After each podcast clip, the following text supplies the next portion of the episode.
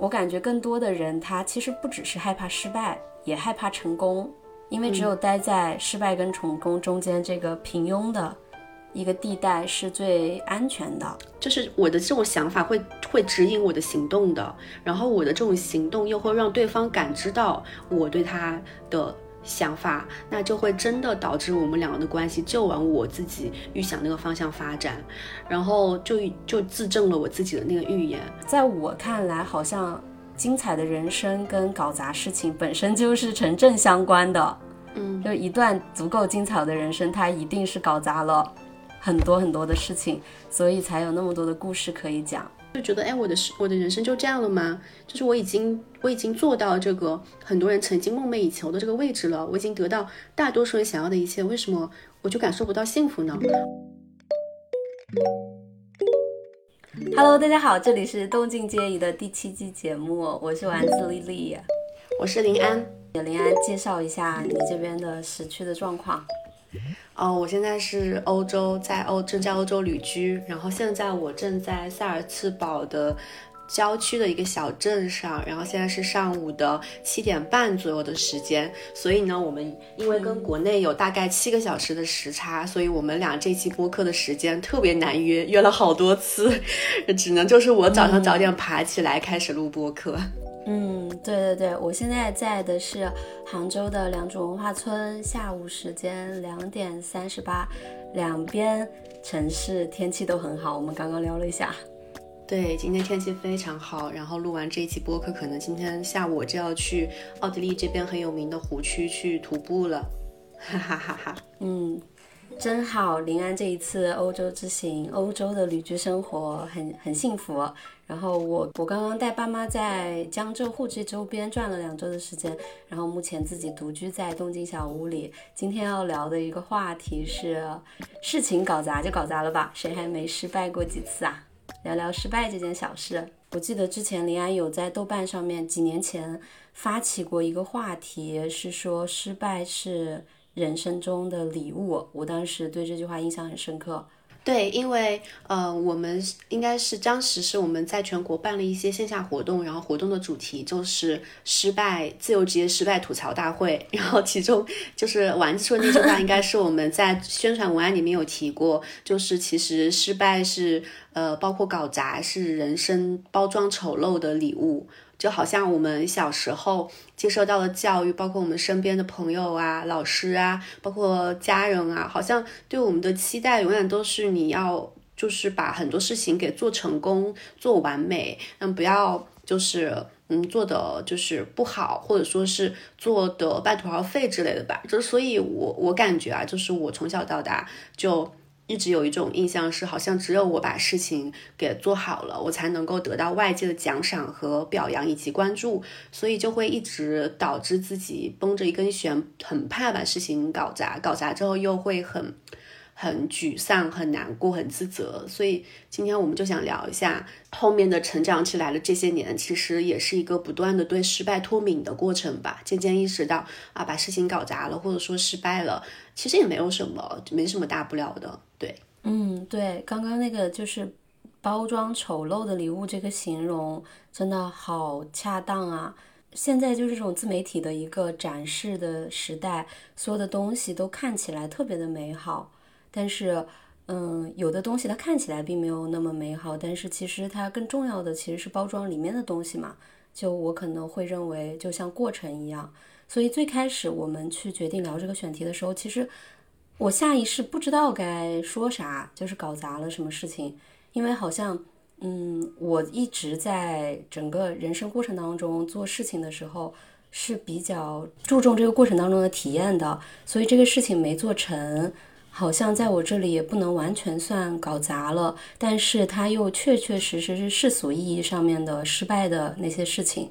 就是别人会觉得你没有坚持做下去，或者你没有把这个事情做得赚钱，或者有名或者利上面的一个收获。嗯，所以你在思考了嗯那么长时间之后，你有回忆起来你搞砸的事情当中，让你印象最深刻的一次吗？我不是说最开始的时候没有感觉到就是有什么搞砸的事情，但是林安后来说，就是别人觉得你这件事情嗯失败的事情，我就觉得那好多呀。我是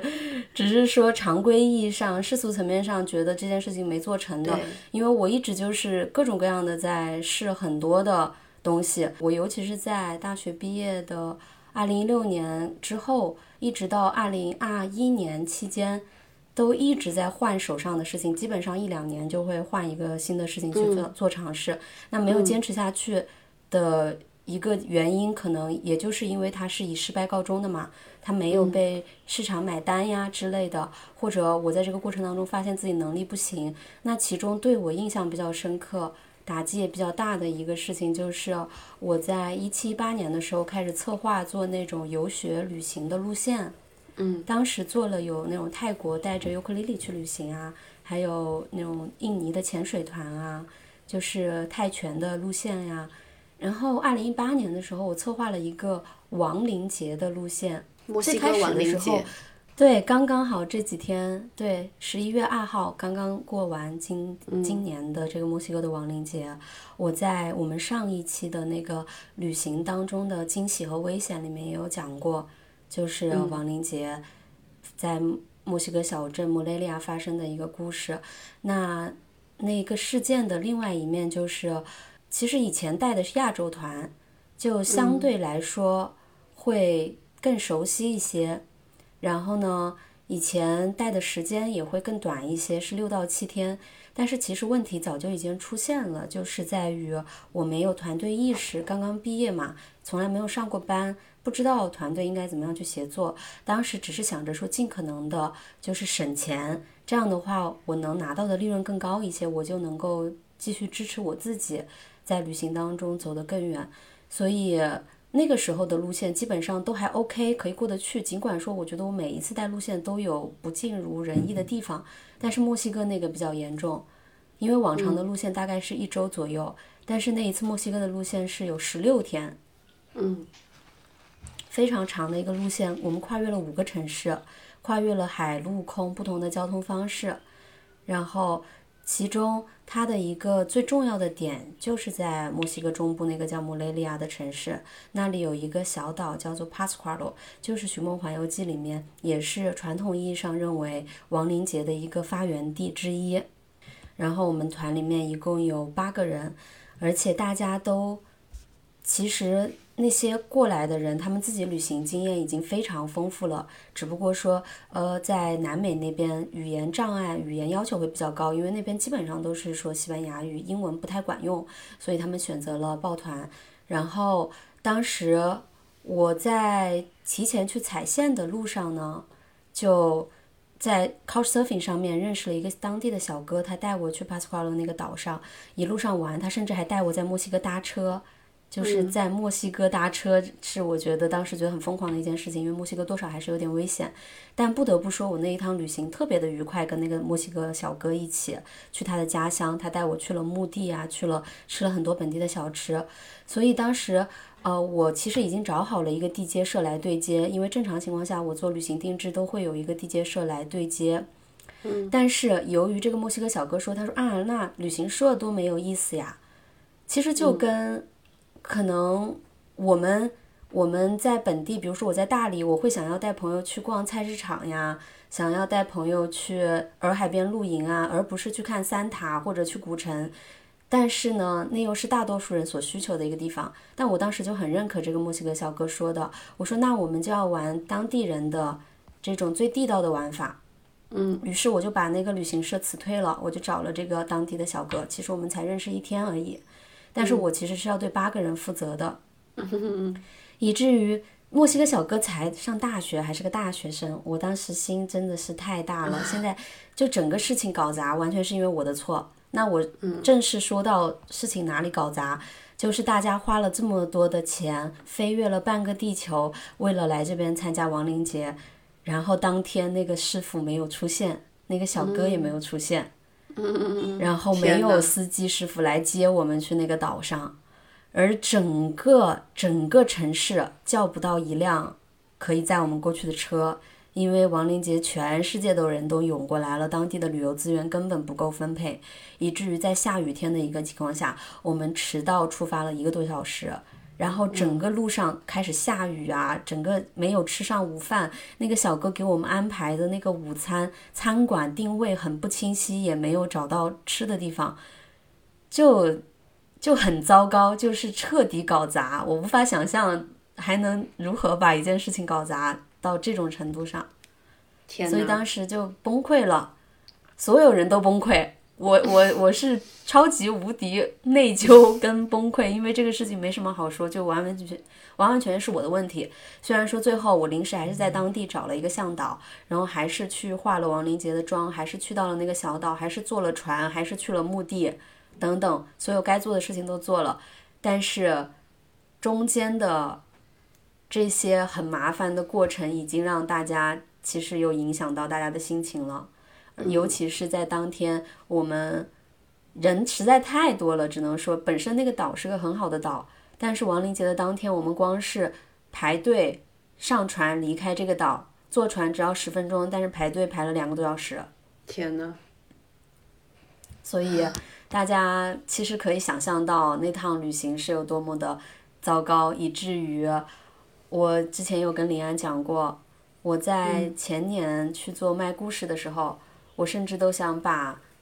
一张明信片，就是里面录上我的一个抱歉，表达我抱歉的一个心情，去录成一张故事明信片，去寄给当时来参加我行程的那些团友们。只能说团友们人也很好，虽然说他们中途爆发了一次，就其中有一个姐姐很严肃的、很生气的跟我表达了她的不满。嗯，我当时就二十四岁嘛。确实也不太会处理这种人际之间的关系，他还没说两句我就先哭了，其实非常不成熟。我要是他，我会更生气，就是你委屈个什么，就就真的就是根本控制不住，没有办法说话，因为我觉得这就是我的问题，是我。然后我就说那那我我可以退钱之类的，然后但我知道人家不是因为这个原因嘛。就是这些东西，它其实都已经无法弥补了，也不是费用的单纯费用的一个问题。当然，后面我有在其他方面去做改善，比如说升级他们的房间呀，然后就是在嗯食宿的预算上面再去拉高这个预算。但是不得不承认，那一件事情搞砸了以后，我还记得我把我的团员们送走的，送到机场去，人在坎昆，送上飞机的最后一天。我自己坐上飞往洛杉矶离开的飞机，在飞机上面，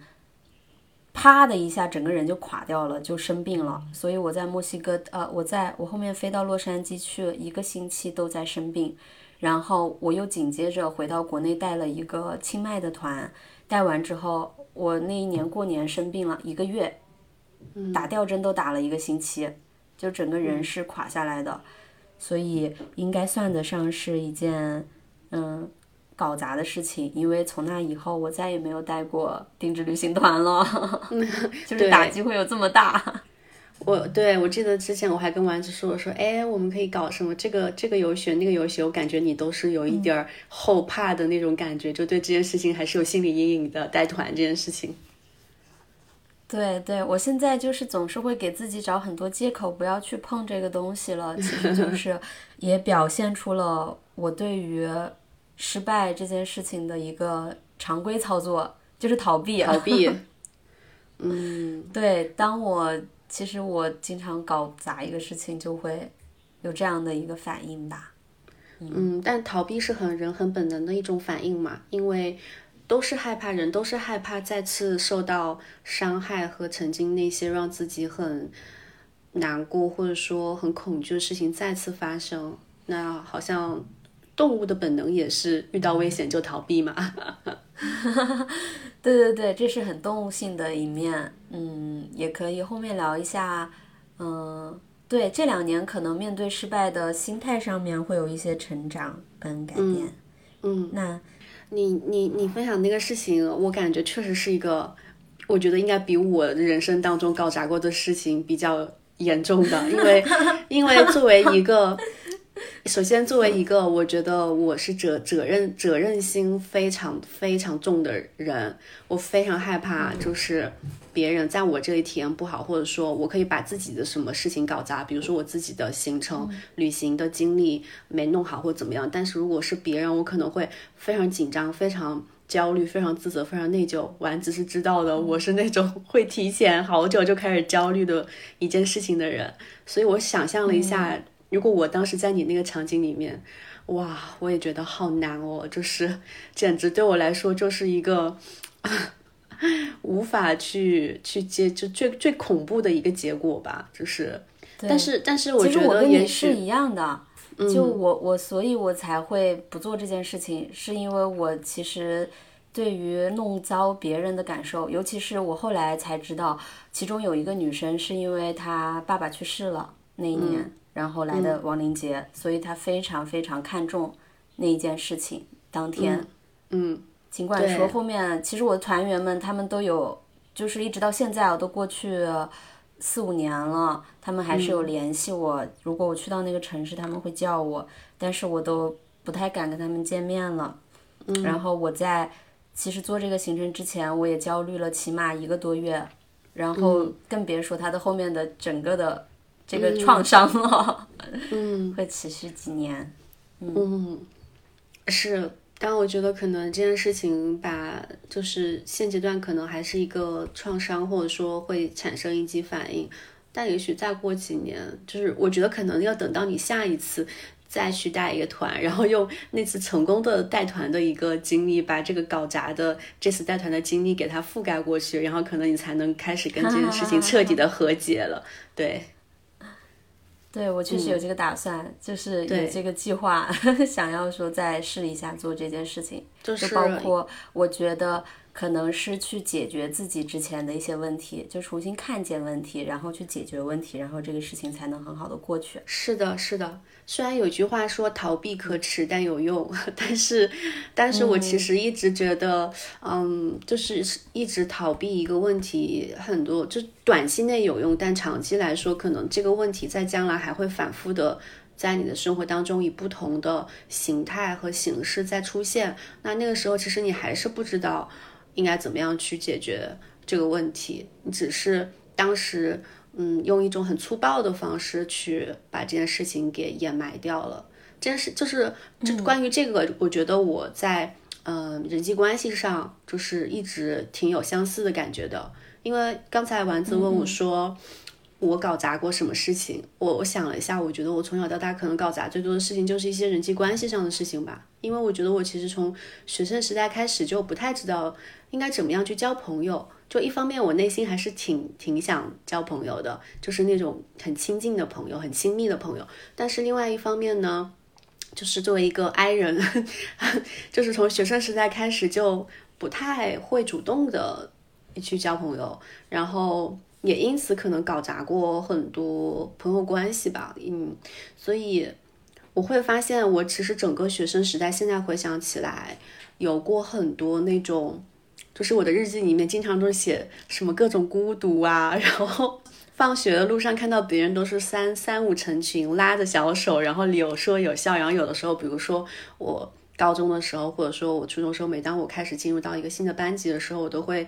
很想赶紧像抓到一个救命稻草一样，抓到一个可以一起放学路上一起走、一起聊天、一起玩的朋友。但当时就是为了去摆脱这种怕自己落落单的那种孤独感吧，有时候可能也会去为了交朋友而而交朋友。但是其实交的朋友并不是自己真正很很喜欢欣赏，或者说是就是你真的那么想跟他成为朋友的人。所以我印象中，我大我高中的时候好像有两次，就是交两个朋友，最后大家的关系也是不不欢而散了吧。就其中有一个可能，其实我跟他真的就我互相不是那种应该适合成为朋友的人，性格啊，包括呃价值观各方面都不太一样。但当时也是因为那个阶段，我可能。有一点点落单，所以我就想赶紧找到一个女生，我们平时可以一起上下学，一起课间操的时候一起下下楼做操，然后就不显得自己是一个人。所以，所以当时跟他做朋友那段时间，就是做做了一段时间之后，中间到中间一个阶段，我其实觉得我们俩越来越没什么共同话题和价值观不太匹配，我就有点不想跟他做朋友了。但我又不知道怎么样，就是跟他慢慢的去去说清楚这件事情，以及去去保持距离还是怎么样。所以当时我做的方式就是冷处理了，就是我会发现，当我不知道，就是我不不，就是我不仅不知道怎么样交朋友，我也不知道怎么样结束一段关系，所以我的。交朋友的时候很被动，那结束一段关系的时候又非常的冷处理，所以所以导致到后面的时候，那个女生其实有感受到我中间有点冷淡，然后后面慢慢的也就跟我疏远距离了，然后可能后面我她好像也跟别人讲过吧，就是觉得就不知道我为什么会这样，挺奇怪的。然后后来还有一次也是一个相似的经历，就是也是有一个女生，她其实当时嗯性格也算是比较。他朋友不多，然后平时就是对大大多数都冷冷的，但是不知道为什么他跟我很聊得来，所以我有段时间我们两个也走比较近。但是我身边就会有一些人跟我讲说，觉得他有点怪怪的呀，因为他有时候可能在人群当中会突然不说话，或者说是就是表情很严肃，突然就是走开或怎么样，就他很有自己的世界的一个女生，有自己沉浸在自己的精神世界里。但是我们就是他对我还挺好的。但是我中途可能是受了别人的话的一些影响吧，就是会觉得啊，大家都觉得他挺奇怪的。那我们俩，我跟他，我也觉得啊，就有点不想再继续跟他一起玩了，还怎么样。然后就渐渐的又冷处理了。然后，然后他也就很很估计也很郁闷，就想为什么突然不理我了。然后这就是这件事情，其实让我也挺内疚的。现在回想起来，觉得就是自己不太会去处理人际关系。开始和结束都不会。那我大学的时候有一次，我记得就是我说的第二个女生吧，她嗯有一次她专门给我写通了一段时间信，她有一次跟我写了一封信，她就说她其实一直很想跟我做好很好的朋友，然后她很喜欢我，但是她不知道为什么，嗯，在高中时的时候，就是有一个阶段我突然就跟她疏远了，然后不再跟她一起玩了，然后她其实就是表达她其实还挺。挺难过的，然后还说他其实直到今天一直把我当好朋友，然后就跟我表达了很多。当时看完之后我就特别内疚，然后我就大学时间我们两个还通了一段时间的信，嗯，然后我就会发现其实，嗯，这这个这种人际关系的处理吧，其实不光光是友谊，就是包括我成年之后。去在生活当中去跟同事相处，然后或者说是面对一些人际关系上的冲突，以及说一些亲密关系吧，一些恋爱关系，其实很多时候我觉得，嗯，都会因为不知道怎么样正确的去开始和解读一段结束一段关系而搞砸了很多段关系。嗯，然后我可能自己也也会有一个在跟人交往之前，自己心里面会有一些预设或者预判，就是预判先先根据这个人的一些行为举动去预判说他喜不喜欢我，然后再然后从而就导致可能我会因为对方一些很细微的举动，心里面想暗示自己可能他不太喜欢我或不太想认识我或没有那么欣赏我，那我会就是。就是我的这种想法会会指引我的行动的，然后我的这种行动又会让对方感知到我对他的想法，那就会真的导致我们两个的关系就往我自己预想那个方向发展，然后就就自证了我自己的那个预言。其实我也是在前几年才发现我身上有这样的一个模式，人际交往的模式，然后它是导致我一直很难去建立亲深度的亲密的。朋友关系也好，恋爱关系也好，很重要的一个原因，就我就觉得这个可能就是我对在人际关系上搞砸的一些经历吧。嗯嗯嗯，我觉得可能自证预言也不只是在人际关系上面，就好像可以放在任何的事情上面。如果对他有一个坏的预期或者期待，其实就会有一股力量引导往那个坏的结果上面走过去。是的。所以就是为什么说很多时候，嗯，有有一些说法，就是说我们要每天多练习感恩，然后多把事情往好的方向去发展，以及多想一想身边的人好的地方。我觉得是有道理的。就是你确实每天你想什么，然后你的潜意识可能就会有把你往那个行动上去指引吧。对，就举个例子，我我之前。呃，我去年有有一次就是破掉了自己的这个自证预言的很重要的一件事情是，我在一再次因为人际关系上的一些小事情而导致自己很难过、很受挫折的时候，然后我就去有段时间我就主动去找了一些心理学相关的嗯东西去看，然后当时我记得是我在一个 app 上，就心理学的 app 上有去了解到。就是一些基础的心理学的一些知识，它其实讲的就是你对自己情绪的一些觉察的小练习。就比如说，当你觉察到你自己在一件事情当中感受到自己此刻的一些感受的时候，你就先去感受它，去觉察它。你此刻心中升起了什么样的感受？是难过、愤怒、生气、沮丧还是什么？然后呢，你首先是认识到你有这种情绪了，然后有了之后。嗯，就是第二步是，可能你不要马上去评判他，说哦，我怎么可以这样有这种情绪，或者说我不应该这样，或我怎么怎么样，就不要评判他，而是去先去看见他和接纳他，然后跟他保持一点距离。所以。再往后的话，可能，呃，像我们往以前的话，可能是你感受到这，你都没有感受到你产生的这股情绪，然后你就被这股情绪推动的去做一些事情了。但是当你跟他保持一段距离之后，可能你会稍微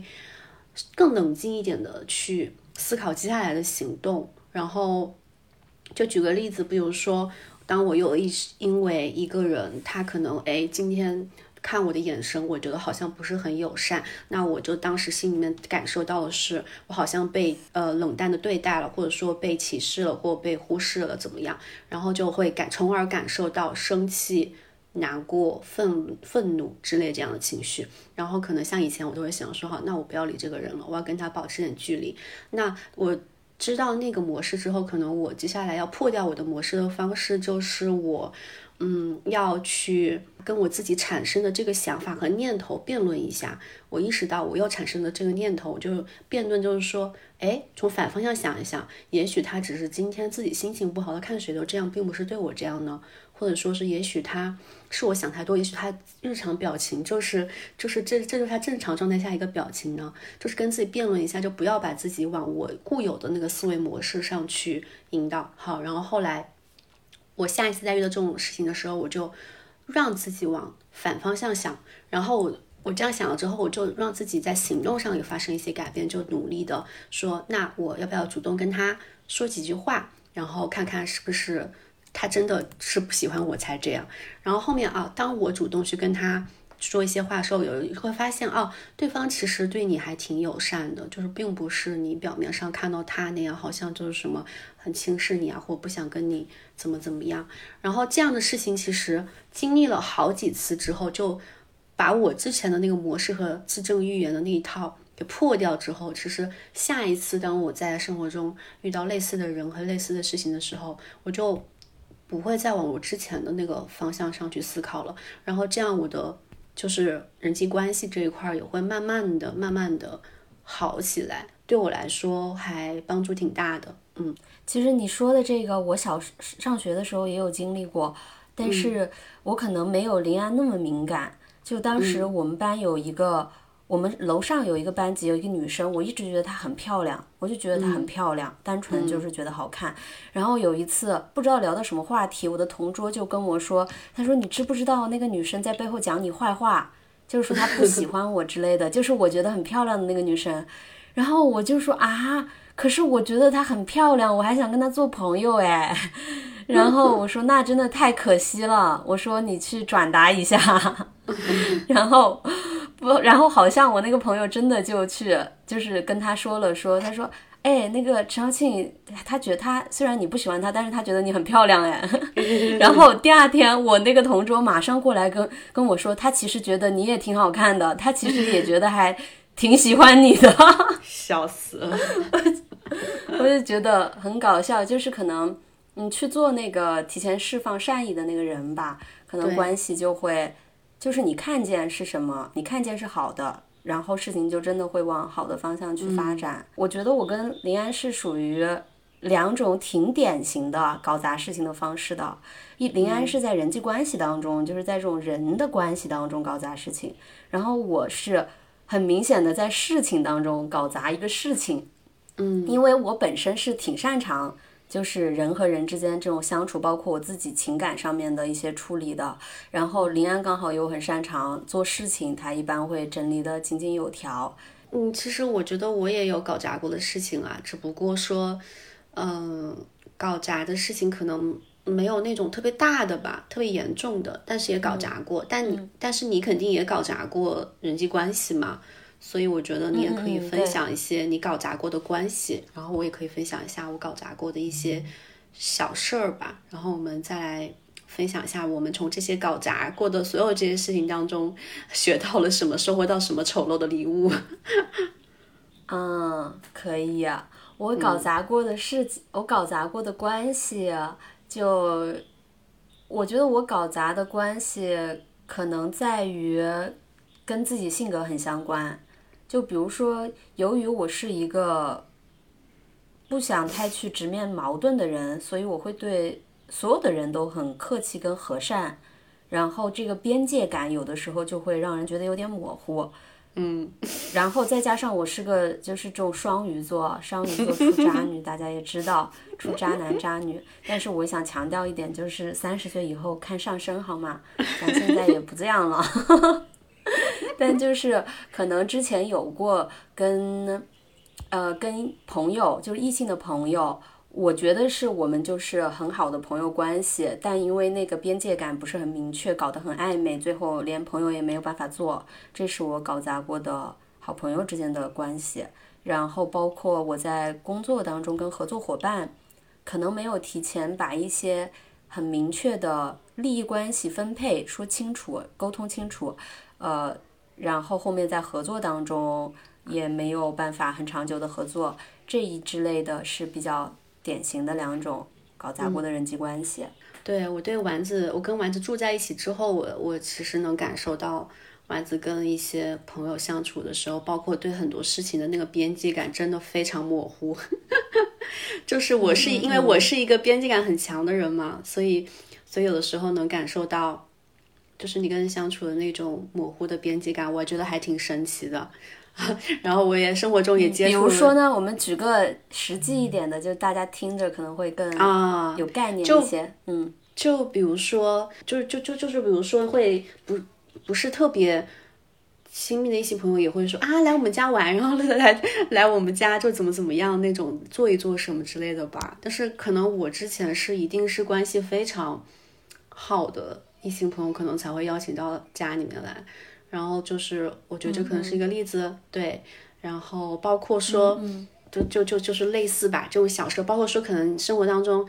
嗯，认识一个新的人朋友，或者说我们在良渚的那个街上，呃，那个玉鸟集的商店街上认识一些老板，那我一般跟一个人刚认识的时候会很，还是会保持一些边界感和客气，但是我会发现你很快就会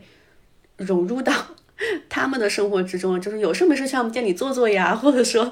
就去聊聊天啊。我确实会做，就对对对，然后就发出这个邀约的话，对，而且而且还就是经常会主动说，哎，我我我来帮你们，可以做点什么，就是好，就是看，就是感觉已经很熟了那种那种感觉。但是可能那个在我看来，我可能需要跟他。再忍熟一点，我才会有这样类似举动。我觉得这可能只是，就是可能就是我们性格上不一样的地方。但在我在我看来，我的视角看会觉得哇，就是，就是人际关系的可以这么快就进入到那个熟悉的关系了，就是那个那个亲密的朋友跟普通朋友的那个边界感，在我这里看来有点模糊。但这并并不是说我觉得是不好的事情哈，嗯，嗯嗯嗯。其实就是，确实是所有人看我都会觉得我从小人缘就很好，但实际上我自己内心会有一个很明确的界限，就是我的好朋友跟其他的所有所有人类，我都统称为朋友。就是就是我，所以可能就是别人会觉得说，这个人对人类的接受度、友好度怎么会这么高啊？然后有一些人他就会误会，就会说，哎，他是不是对我有意思呀？就是他怎么人这么好呀？是么，特别是一些异性，就给我提供。对对，一一般就是，尤其是比较有自信的那种，动不动就想他是不是喜欢我？对对，有的时候我只是对所有人都这么友好，然后他可能就会觉得，哎，他是不是对我有意思？然后当我告诉他我并没有这个想法的时候，别人就会觉得你是不是玩弄我之类的，然后就会搞砸关系。但当然，因为我确实也只是把他当成一个人。然后并没有把它放在我很核心的朋友圈子里，所以这种人际关系的破灭并不会让我感到受伤。就是，呃，这可能就是我做事情的一个方式。但是如果说这件事情会影响到我核心的，就是我确实把他当朋友的这一部分人的话，嗯，那我就会觉得这是一个我搞砸的事情。就这种情况就会让我比较伤心，但是也其实比较少。但是有，就是确实有这样的很好的朋友，后面因为这种边界感的问题，后面没有继续成为朋友。我我感觉是性格决定的吧。那你会觉得，当你就是因为这种边界感的模糊而导致失去了一些你你觉得很好的朋友了之后，你会有什么嗯举动去说再去弥补，或者说是下一次就尽量让他这种类似事情不要再发生吗？嗯，我我感觉刚刚我们说我们的办事方式这种行为模式其实是由自己性格决定的嘛，但实际上我感觉人的性格也会变化。就比如说我以前之所以会对所有人好，是可能是出自我希望所有人都喜欢我，但是尤其是在这几年，我会开始并没有这样的想法。而且随着我由一个很 E 的人变成有点 I，就是变成那个中间值以后，我其实会没有那么愿意去社交了。我会觉得我的善意也是有限的，就只是给到有限的对象。所以本来由于我性格改变的一个行为模式的变化，另外如果是这个关系已经由于边界感而被破坏掉了，那可能得来判断。它是否是可以修复的？其实有些关系是无法被修复的，或者是修复其实是时间的问题。我能做的就只有说是，如果是我做错了的话，我就一定会道歉。这个是我一直在人际关系里面所遵循的，就是在任何一段人际关系里面，如果我觉得是我做错了，我一定会道歉。所以这样说来的话，没有太大的遗憾吧，只能说，因为就像一件事情搞砸了，实际上就是因为能力不足而搞砸嘛。那一个关系搞砸了，其实也是一种能力的不足吧。那就是很遗憾，我们遇见的时候，我是一个能力没有那么强的人，那可能只能在下一次再遇见另外一个人的时候去处理好这件事情。好像谈恋爱哦。哈哈，所以说就是能一次性谈成的人真的很厉害啊。嗯，是的，都是在不断的谈恋爱也得练嘛。嗯嗯，就是关系，所有的东西确实都是跟不同的人事物当中不同性质的关系，但底层逻辑还挺像的。嗯。我我觉得以前的时候，我不是讲我学生时代我处理关系和冲突和矛盾的模式，其实也是逃避和冷处理嘛。但是其实这几年，我觉得我也有一些变化，就是在经历过嗯更更深刻的一些关系之后，其实我会发现，嗯，我会渐渐的倾从那种冷处理的方式倾向于去主动沟通了，就是我很想解决问题。我不想让这个问题，或者说这件事情、这段关系，它就从此以后就僵在那里，或者说一种很不好的、难看的方式结束掉。然后我会觉得它可能短期内、短期内来说可能是很爽的，或者说是能呃帮你止痛一下，让你赶紧从这段关系里面抽离出去。但是，嗯嗯，我会想说。再过五年、十年，或甚至到我老老了的时候，再去回看曾经发生过的、结束掉的这段关系，一一刀两断一样，就把切掉的、斩断的那段关系，我我以后回想起来，会不会觉得它是我人生当中的一个遗憾，或者说是一个疙瘩？我我想到这一点，我就觉得不行，我要去解决它。所以这几年我会发现，我会很。倾向于当遇到问题的时候，我尽量积极主动的去找对方去做沟通，然后我会发现，其实所有的关系其实搞砸也好，或者说是，嗯，就是结束的并不是很很好看也好，其实都是因为缺少了充充分的沟通。因为我觉得，其实大家能做朋友，或者说能做恋人吧，就是决定能够在一起，很本质的一个原因是互相欣赏嘛，以及互相认可对方那个人本身。那可能中间会发生一些事情，导致我们在某个阶段觉得这个人好像变了，或者说是我们因为一些事情产生了摩擦而发生了不愉快。但是我依然会相信，当初两个人。选择要做朋友，或者说选择要做恋人啊之类的，这样的进入这样的关系，那个底层的东西是很难去变的。所以，只要去充分的沟通，然后充分的去在沟通了之后去释放掉自己内心那些委屈啊、情绪啊、愤怒啊种种之后，再去看见对方的一些难处和委屈和难过。可能我们才能真正的从一段搞砸的关系当中去解放出来吧。所以我觉得沟通很重要，以及对对方的底层的信任和爱也很重要。嗯，就是我这几年觉得我的一个很大的改变，而且我非常受益于这个改变。嗯嗯嗯，就是最后所有的问题都可以归结到爱，可能就是所有的事情跟人都是在培养我们。拥有爱的能力，以及知道如何去接受别人的爱，但我们今天聊的却是失败。就是但失败是一个在现在这个时代很少被关注跟主要去提起的一个话题。更多的人都 focus 在如何更高、更快、更远、更成功的一个案例上。为什么我们如此害怕失败，并且害怕搞砸一件事情？其实是跟。对成功的渴望有很大的关系，以及对这个社，以及在整个社会当中，我们的榜样的样本都一直很缺失，就是一直在告诉我们那个样子。就比如说小红书嘛，就很直白的一个，就是刷小红书，真的每天都感觉就是任何一个再阳光的人，天天刷小红书，好像都会丧起来，就是因为这个上面永远不缺成功的这种年轻的例子。然后，哪怕是一些失败的例子，其实背后也都会有转折，就是它最后的结果还是一个成功的导向。好像失败就是一个避而不谈的一个事情。那林安，你觉得你是如何把失败的事情转变成一个礼物的？我觉得可能，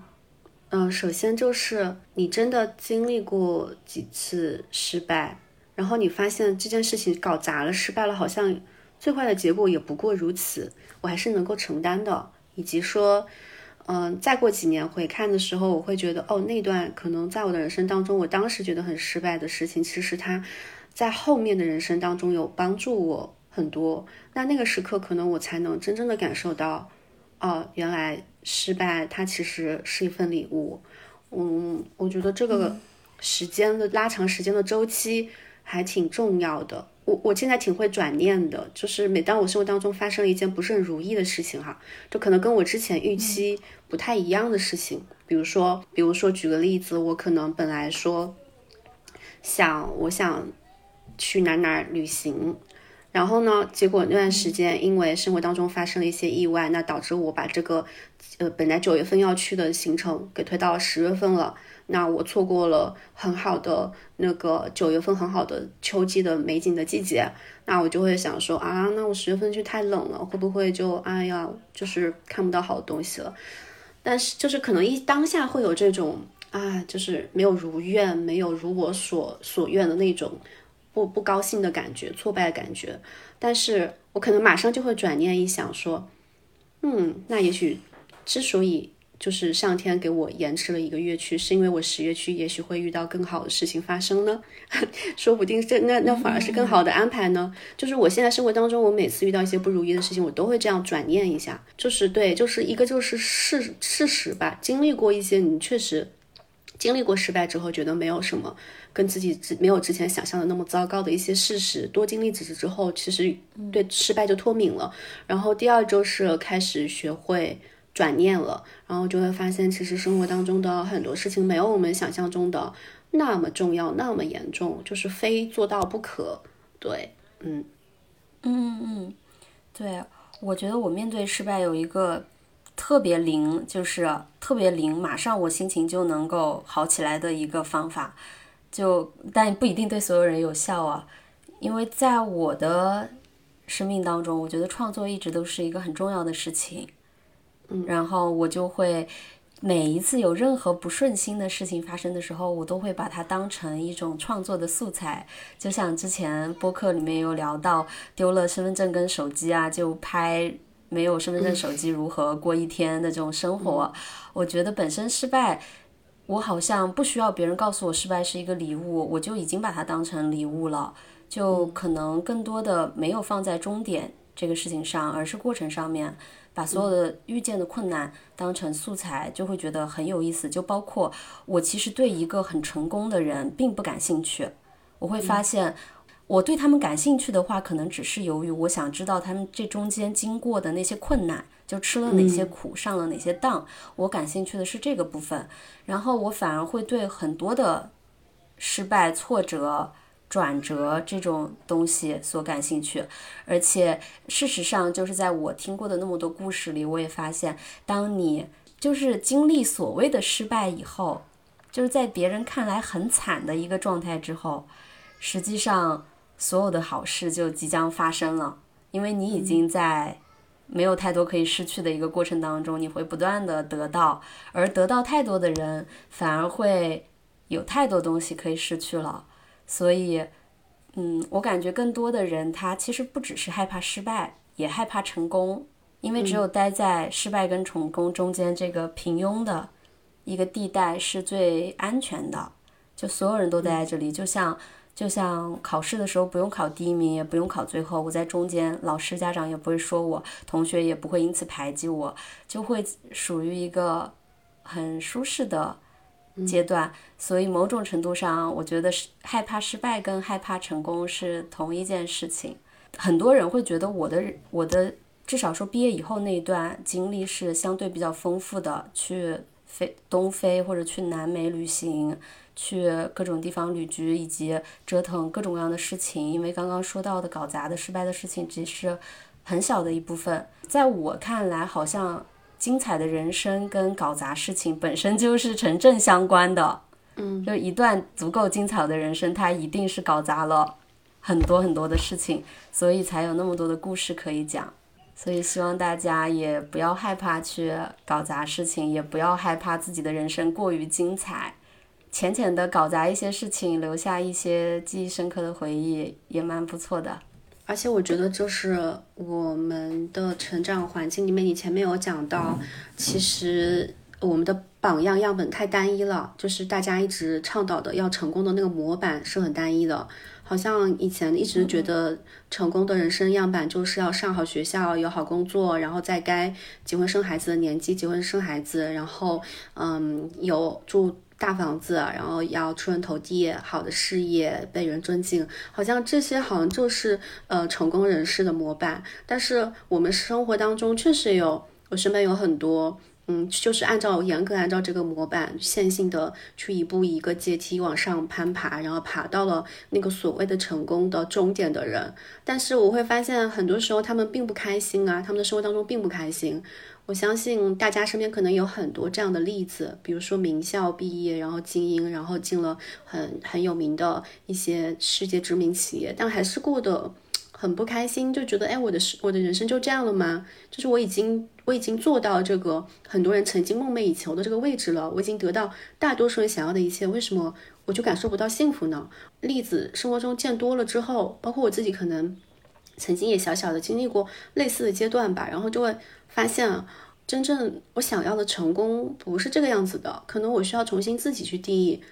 什么是成功，就像我们自己要去定义什么是失败一样。可能在某些别人眼中认为我做到很失败的事情，比如说我刚刚辞职做自由职业的时候，那个时候第一年，我觉得我也没有像之前上班的时候赚的钱多，然后每天吭哧吭哧做了一堆事情，你也不知道这些事情到底有没有意义，有没有价值。在同龄人都在努力的在职场上。升职加薪，然后每年嗯可以买名牌包，出去出国旅游几趟的时候，我天天在在我那个出租房里就是焦虑，说我的下一笔收入从哪儿来？然后我做自由职业到底能不能做成？每天干一些又不赚钱又没有看不到未来的事情的时候，那可能别人也觉得我挺失败的。甚至那个阶段的我去看，就是那些职场上曾经的朋友们的经历，我也会自我怀疑，说我现在真的是。是不是人生 loser？是不是很失败？但是现在经过过回过头再看，我可能不会再那样去定义自己那段时间的经历，我反而觉得是很宝贵的一段经历吧。因为只有经历了那些事情，才会有今天现在的我。所以，就是人生样本看多了之后，以及当你真正的经历过世俗意义、主流意义上定义的成功之后，可能你会发现，哦，原来我想要的成功。不是这样的，那我们呃对失败可能也就不会再那么在意了，嗯，就对失败渐渐脱敏，那我们的人生可能会更加的自由、更洒脱、更精彩，嗯。其实刚刚林安说，呃，要去定义自己的成功跟定义自己的失败的时候，他说定义自己的成功的时候，我脑海中一下就有答案了。然后你说要定义自己心目中的失败的时候。就是好像在我的人生词典里就没有这个词，就就不存在失败这个词。其实它这个词在今天是我这辈子使用频率最高的一天，因为之前我都几乎在我的记忆当中是没有说过这个词语的。然后我我也会想到说，就比如说我们身边。因为我们俩其实放在同龄人当中，怎么都不会说是一个失败的人吧？就是哪怕拿世俗意义上来说，然后我就想到说，我的同龄人就是我的一个好朋友，他是我很好的一个朋友，但是在很多人来的眼里，他是一个失败的人。然而，我就简单跟大家形容一下，他是现在是什么状况？就是他是浙江大学毕业的，然后。浙大物理系读的直博，然后读到博一的时候，突然发现，嗯，这条路太难了。原话就是太难了，走不通，算了，不读了，就辍学了。然后去当一个流浪诗人，在中间尝试过十几份工作，每一份工作都干了很短很短的时间，公司就垮了，团队就垮了，要么就被辞退了。然后呢，我们认识是在，然后他就四处去旅行，用很少的。钱去穷游、旅行，甚至从美国一路途搭，嗯，徒步搭车、打帐搭帐篷到墨西哥。后面我们在墨西哥成为了一起学西班牙语的同学跟室友。然后他还是在写着那些诗，然后现在开始搞文学创作，中间也搞了拍视频，也什么东西都尝试过了一遍。然后就靠网上的读者的赞赏。在过生活，呃，过去的几年在疫情期间，都我跟他都住在大理。他每他住在大理，离洱海边走路只要三分钟，房间就能看见洱海的一个房子，房租是一千块钱一个月，每天只做自己想做的事情，到现在为止都只做，不做任何让自己生理感受不好的事情，然后没有车，也没有自己买房，也没有对象。也没有工作，在事实世俗的意义上来说，已经算是大家觉得吧失败的一个人了。但是，我从他的状态上能肯定的说，他他过得比大多数拿很多钱的人要更好，他的状态要更好。因此，我在他身上看到的一个点就是，失败跟成功都是自己定义给自己的。所以也不用害怕会失败，嗯，是的。如果我们真的能够做到为自己而活的话啊，对，就是人生就不同人生样本、非典型人生样本的重要性嘛。就我们可能看到了一些主流之外的。样本就是，或者甚至曾经是在主流认为很失败的一些样本，但是当你看到他真实的生活状态是很好的，很享受其中的时候，可能你会觉得，哦，其实比如说没有房没有车也没有什么嘛，他只要能天天做自己喜欢的事情，自己自洽，自己开心，自己沉浸在生活当中的每分每秒里，就已经很好了。对，就是真的，我我现在是觉得，嗯，一个人的状态好还是挺重要的。就是哪怕你有再多身外之物吧，但是你不开心，那我觉得在我看来，可能也不算是，不是我定义当中的成功吧。成功应该有的状态。对，然后再就是，嗯，我觉得可能我们接受的教育一直希望我们线性的发线性思维去发展，就是你不断的是往上攀升的，越来越好的，你不能人生当中不能有停滞期，也不能有后退期。但就像所有的历史它的发展的规律一样，历史就是有有有波折的。就是不不是任何一段，你去回看历史，不是任何一段历史都是一帆风顺，不会经历战争，不会经历瘟疫，不会经历那些不好的事情的。所有的历史它都是有段时间巅峰，有段时间就落寞，有段时间平稳。所以，我们人生我们也是这样子的呀。所以，当接受了这个人人生有起有伏之后，我们不用那种线性思维，而是那种。波线思维吧，就是波浪线的那种思维，去去看待人生，可能就会更容易去接受生活当中经历到的一些小小的挫折、不如意、失败。还有就是，呃，我这几年也觉得吧，就是以前我们可能太多的同辈压力了，就可能跟东整个东亚社会就是这种人口太密集，所以好像你这样一个。所有的东西都要竞争，你才能得来一样，所以你就很容易会把你身边的同龄人也好，朋友也好，都当做你的竞争对手，潜在的潜意识里面把他们当竞争对手，好像这个东西人家得到了，你就失去了一样，以及说好像，嗯，他。在哪儿有学区房，小孩读的是什么私立学校，那你也要一定比他更厉害，或者说你的小孩也要去，就是好像永远都在攀比、在竞争、在比较。我觉得这个也是导致了很多就是东亚人不开心的很重要一部分原因吧。那就算可能得到了一些。比别人更厉害的东西，那最后会发现真正核心的，你真正想要的那个东西，你内心当深处依然是缺失的，依然是空心的。那那种状态之下，可能嗯也不会很开心。就是我我觉得摆脱线性思维和竞争思维，可能是呃离我所定义的那个成功更进一步，以及说也呃能更能够去接受生活当中的失败。所以相比起定义失败。嗯，不如定义成功吧。我 很想说的就是，在我这里，就是成功就是能够做一个有觉知的快乐的人。那我说一下我我理解的成功吧。那我觉得可能对我来说，现阶段对我来说，我觉得成功就是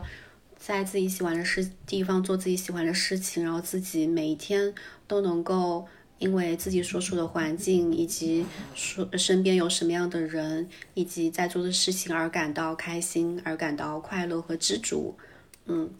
我觉得这样就已经很成功了。我们为什么聊明明是聊失败，最后变成了如何定义成功？因为我觉得事情就是这个样子嘛，我们与其盯着失败看，不如重新定义成功，然后这个失败跟成功就转念之间，说这个失败就变成了成功的一部分吧。那今天我们就聊到这里，最后祝福大家都能够以你认为成功的方式去生活，然后把失败这个词语从你的人生字典当中删掉，或者说是重新去给它一个你自己。的定义，那也期待林安回到动静小屋以后，跟我们聊聊他在欧洲的旅居生活。希望我们下一次很快再见。嗯，好的，我有太多想说的话了，那我们下一期再见喽，拜拜，拜拜。